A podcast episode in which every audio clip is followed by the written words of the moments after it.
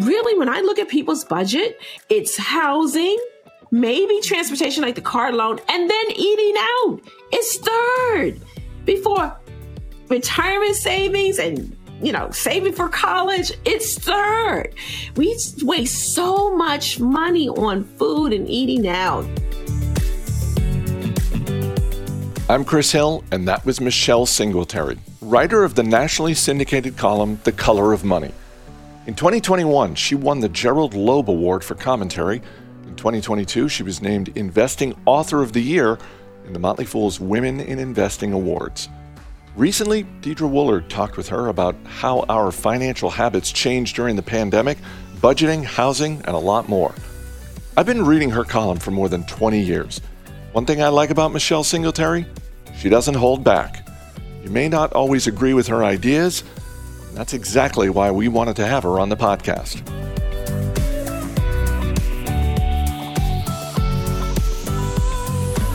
I'm here today with our Women in Investing Award winner for Best Investing Author, Michelle Singletary.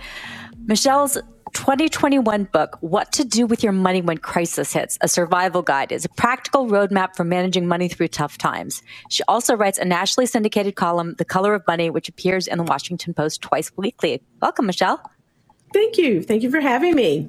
Well, I want to start off by congratulating you on 25 years of writing your column that I mean, what a great gift that is, I think, to people. I love that you recently wrote about saying if debt were a person, you'd slap it. Oh, I just love that. so, can you explain what you meant by that? Yeah, that's sort of my mantra. Uh, so, it really is my way to say how much I hate debt and how I want so many other people to hate debt. Um, recognizing that we are obviously use debt. I took out a loan to buy my home. Um, uh, way back when I took out loans to buy cars, no longer do that. Uh, so just recognizing that it is something that people have to do, but I want you to hate it, hate doing it. it. Is you signing the papers. I want you to curse so that by the time you finish, you're either going to take on less debt or you're going to get rid of that debt sooner. I love that. Do you feel like right now, uh, with interest rates rising, it's it's a time when partic- people are particularly kind of feeling a little bit more of that debt pinch? I think so. I mean, as interest rates rise, people pay attention to the interest rates and the debt that they're taking off, taking on. But the thing is, you got to pay attention to it even in a low interest rate environment because, you know, people will say, well, why do you buy a car with cash when you could take the 0% interest rate? And I said, well, it's still debt. And if I lost my job and that payment came due, didn't matter to me that there's an interest rate on it. I can't pay that loan. And so that's how I tell people. So I I don't want that on my book so that if something happens to me or my husband or we have to, you know, we lose our income or have an income disruption, we don't have loans on our books and we can weather that storm a little bit longer if we don't have that debt. Interesting. And that relates uh, to your book as well. Did your book sort of come from the COVID crisis or were you writing it before that? No, it was definitely uh, precipitated by the pandemic. No, we had the Great Recession and we have economic downturns. And then people sort of think, oh, this is going to be over. And they go right back to their old habits. So I wanted to write a book that said, listen, there's always going to be an economic crisis. It's the pandemic now. It was the Great Recession. It's going to be something in the future. So you need to position yourself all the time to be prepared. So I, at the beginning of the book in the, in the uh, introduction, I talk about, I live like I'm always in a recession. And people are like, oh, well, that sounds depressing. But no, it's a way to plan. So when things are great, I don't lose perspective. And, and it, the hardest time I have is getting people to save and reduce debt when things are going well. It's when things aren't going well, of course, you don't have a choice but to handle your money well. But I want you in your times of plenty to know that there is going to be another pandemic like uh, economic issue coming down the road. So I wanted to talk to you about another f- flavor of the month, I think, which is inflation. It's on everybody's mind. We've got, uh, you know, it's at 8.5%, which is just uh, it, it, it's hard. It's really increasing what people have to spend. What advice are you giving people right now who are wondering how to cope? So, you know, inflation is such a tough thing because there's certain baskets of things that we have to buy. You got to pay for the roof over your head. And so if you're renting and your rent's going up, there's not much you can do about that. You got to put food on your table, even if you, you know, take out steak and all, you know, lobster, most people aren't buying that anyway. Um, lobster there is. Um, so you've got to rethink how you buy your groceries. And so it is something that you have to deal with no matter what. And this means that you've got to have a better handle over your budget. If you're living paycheck to paycheck, you've got to really look at your budget and see what can you cut to make up for the increases in the staples things that you need, like groceries, gas, the roof over your head.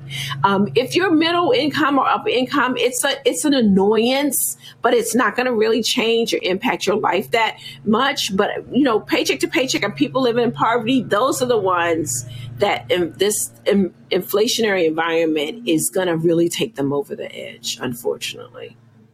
Yeah, I worry about that too. Um, I study real estate, and one of the things I'm concerned about is is the impact on uh, rents and things like that, and people being able to afford. I'm also concerned. I've studied this for a long time, and the unequal levels of home ownership. What factors do you think play a role there, and and how can we think about adjusting that a bit? You know, I approach that question two ways. So the practical way. So rents are going up people are saying we can't afford to buy a house or maybe we're in a house we can't afford to upgrade. So what i say to you is so if you're a homeowner and you're trying to upgrade you might just stay where you are. If you if you're not moving for a job or there's no reason you just wanted to you know get a bigger house then just stay where you are. Let the kids stay in the same room. You know the dog take the dog for a walk if you don't have a yard. Because this is not the time to try to buy a house. It's still a seller's market and interest rates are going up if you're renting and and you know you don't have control over that um, and if you move you're going to move to another situation where the rent is high. So you have to you know cut elsewhere. There's not else anything that i can tell you to do. But if you can move in with parents relatives grandparents sisters brothers do it and do it now I am a huge believer in multi generational housing and shared housing. Even, you know, if you're a single parent and you know another single parent and you're both, you know, your rent's going up 20%, then move together. You know, you know, come together so that you can handle um, that cost of housing. Now, people do not like when I say that. I don't want to live with anybody. Or, you know, I need my own space. But right now, what you need is to secure your finances. And if you're coming out of college or you're thinking, I, I, you know, you maybe you move back home with your parents and now that things, you know, we don't have to wear masks and things, and you're thinking, I want to get out, stay, stay, stay, stay, stay that money until rents and housing stabilizes really solid advice. And I like what you said there about multi generational housing. That's just something I'm thinking a lot about too. Makes me think about retirement, the aging of America. We've got baby boomers. They're in their 70s. They're headed towards their 80s. They're at that age where they're going to need more care. Mm-hmm. Multi generational housing seems like one answer. What what else are you thinking about with regard to that and how it's really going to change our country as a whole? Yeah, you know, I, and as I get closer to that age, you know, I was thinking, you know, people want to stay you know, independent. They want to stay in their homes. And we're talking about people who find that they need more help. Um, and I'm going to need you to be open minded that you might not be able to age in place. Got a lot of stairs. You don't have help. You're far away from your kids or people who can assist you. But, you know, uh, you, st- I want to stay there. And I know what I'm talking about. My father-in-law lived on his own uh, for many, many, many, many years. And when it came time, when it, when we realized he could not live on his own, he it was very difficult. It was a difficult conversation. He didn't move right away. Uh, he eventually did move in with me and my husband. Uh, and after he moved in, it was he, the first month or two, he was surly. He was dark. I had to get therapy. I'm just going to be honest with y'all. I had to get therapy because he was so angry. We could not leave him in his house. He was diabetic. He wasn't taking his medicine. He wasn't eating properly. It would have just, it would have been, we wouldn't have been good children to leave him in that house. So he came to live with us, dark, mad.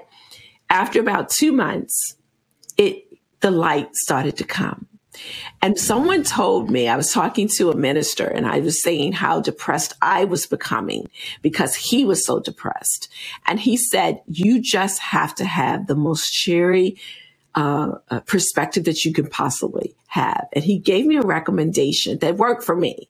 So he said, every time you go in his room and he's like, you know, how's your day? And I said, well, my father-in-law, I said, you know, I said, you know, dad, um, what's one thing that you can look forward to today? What's just one thing? he's like, nothing.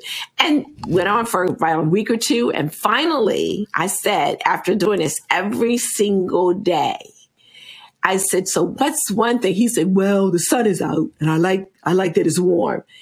And I thought, yes. And then every day after that, and it became our little thing that I'd ask him and he'd go, Oh, I like that food that you fixed me last night. And his, I saw a change in his disposition and mine. And at the end, we thought he'd live with us for a while, but he ended up getting uh, lung cancer and his time with us was much shorter than we thought it would be. But I remember taking a trip. I had to go on a speaking engagement and I had to leave for a day or two. And I remember at that point, we had an in home healthcare aide come in to help me um, and my husband. And I said, I'm leaving, but I'm coming right back. And at that point, he was in hospice.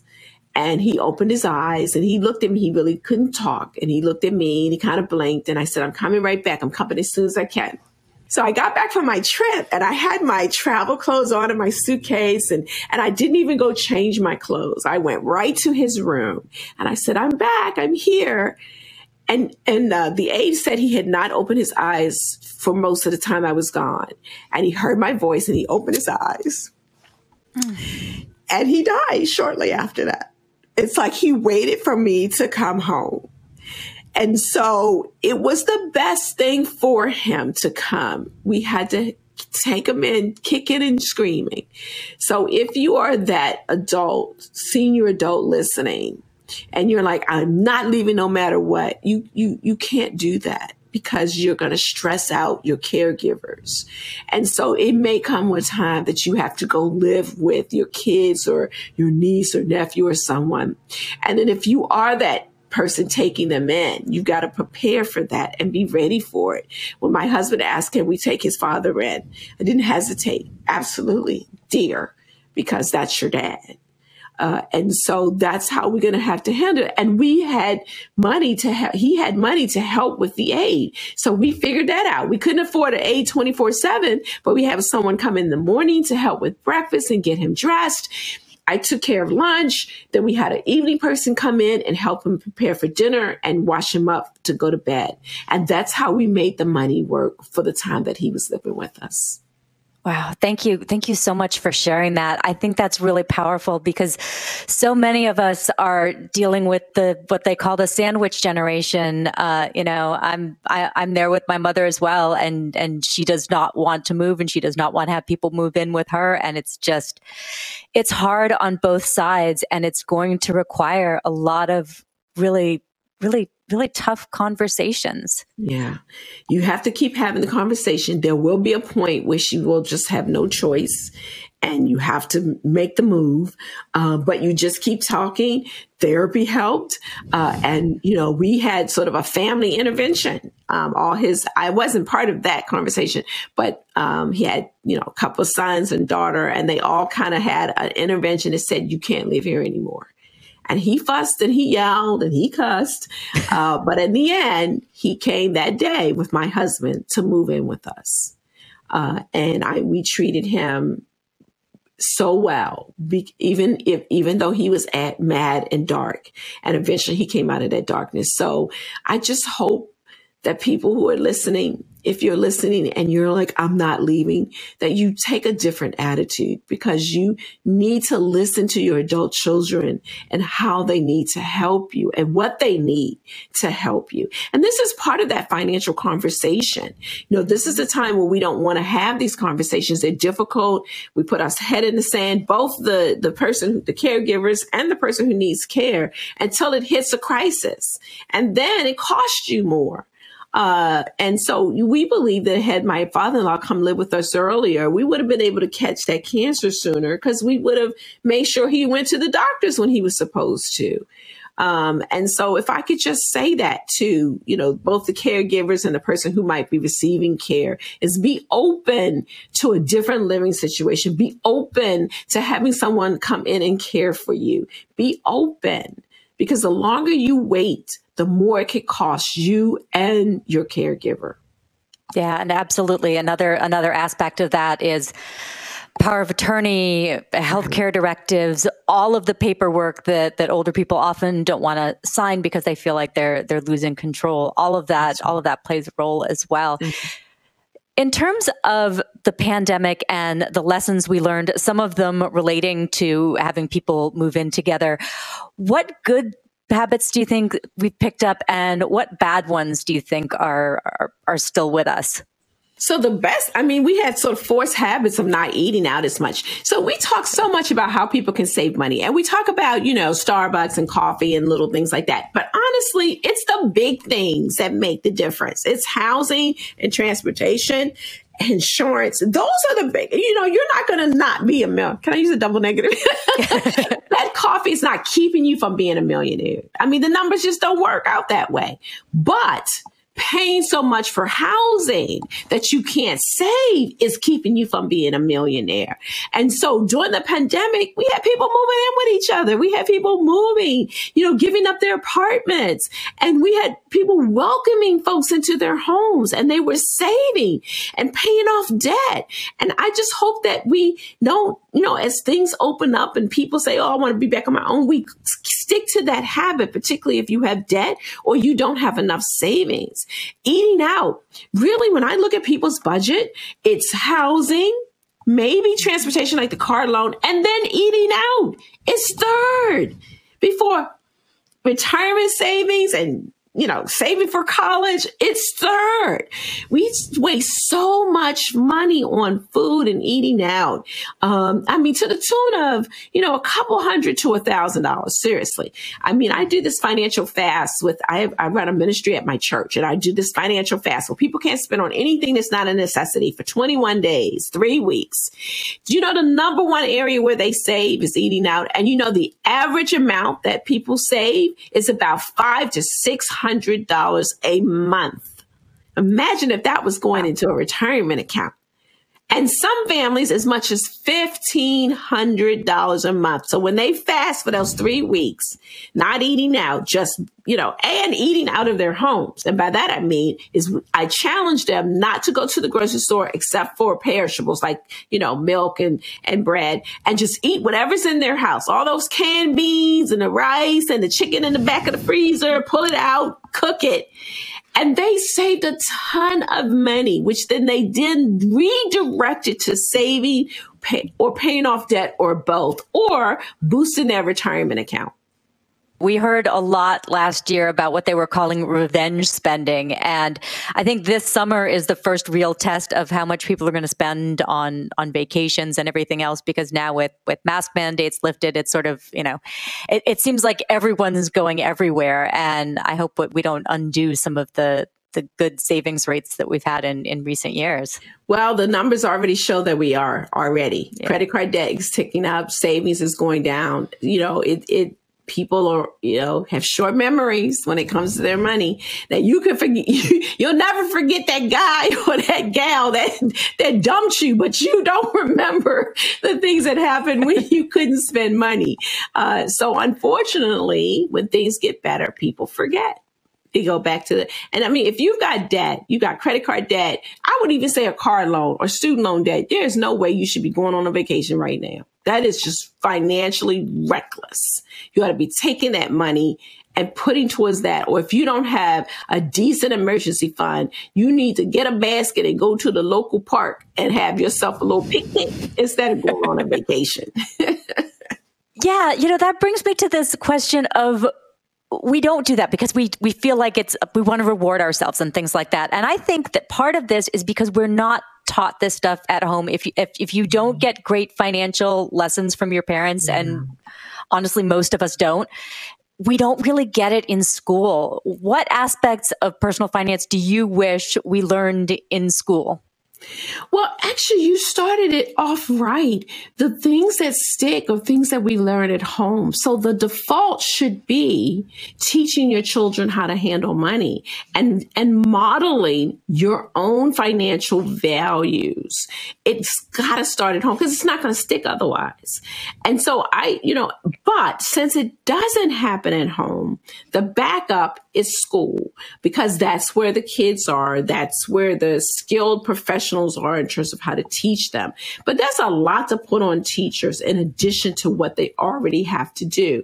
And so as we build financial literacy programs into the school system, we need to build it into the current curriculum. So if you're teaching math and you're teaching percentages, you can add in, you know, what does it mean to be 50% off or 35% off? Add that to your lesson plan. If you're talking about a civics class or so I'm trying to think of a class where you teach financial stuff, but you know, history of uh, the great, if you're talking doing history, you know, talk more about the great recession or the great depression, you know, add all those lessons in. And it, within those lessons, you talk about the importance of saving and investing, right? Because, you know, if you invest and diversify, then you're going to be okay for over the long haul. And so, yeah, I think that if we, since we know that lots of people don't get get it at home. The second choice is to incorporate it from kindergarten to when they graduate from college. I think every year there ought to be some sort of mini course on personal finance to make sure they get the basics. They're not necessarily maybe taught the values. Like in my household, my value is everybody in my house hate debt. My kids hate debt. They, you know, they didn't get credit cards in college. They only got a credit card to establish credit and then they don't use it. And so that's the values that we teach in my home. We teach tithing in our home. We teach giving in our home as part of your budget, not extra. You give because that's what you're supposed to do. Because to whom much is given, much is required.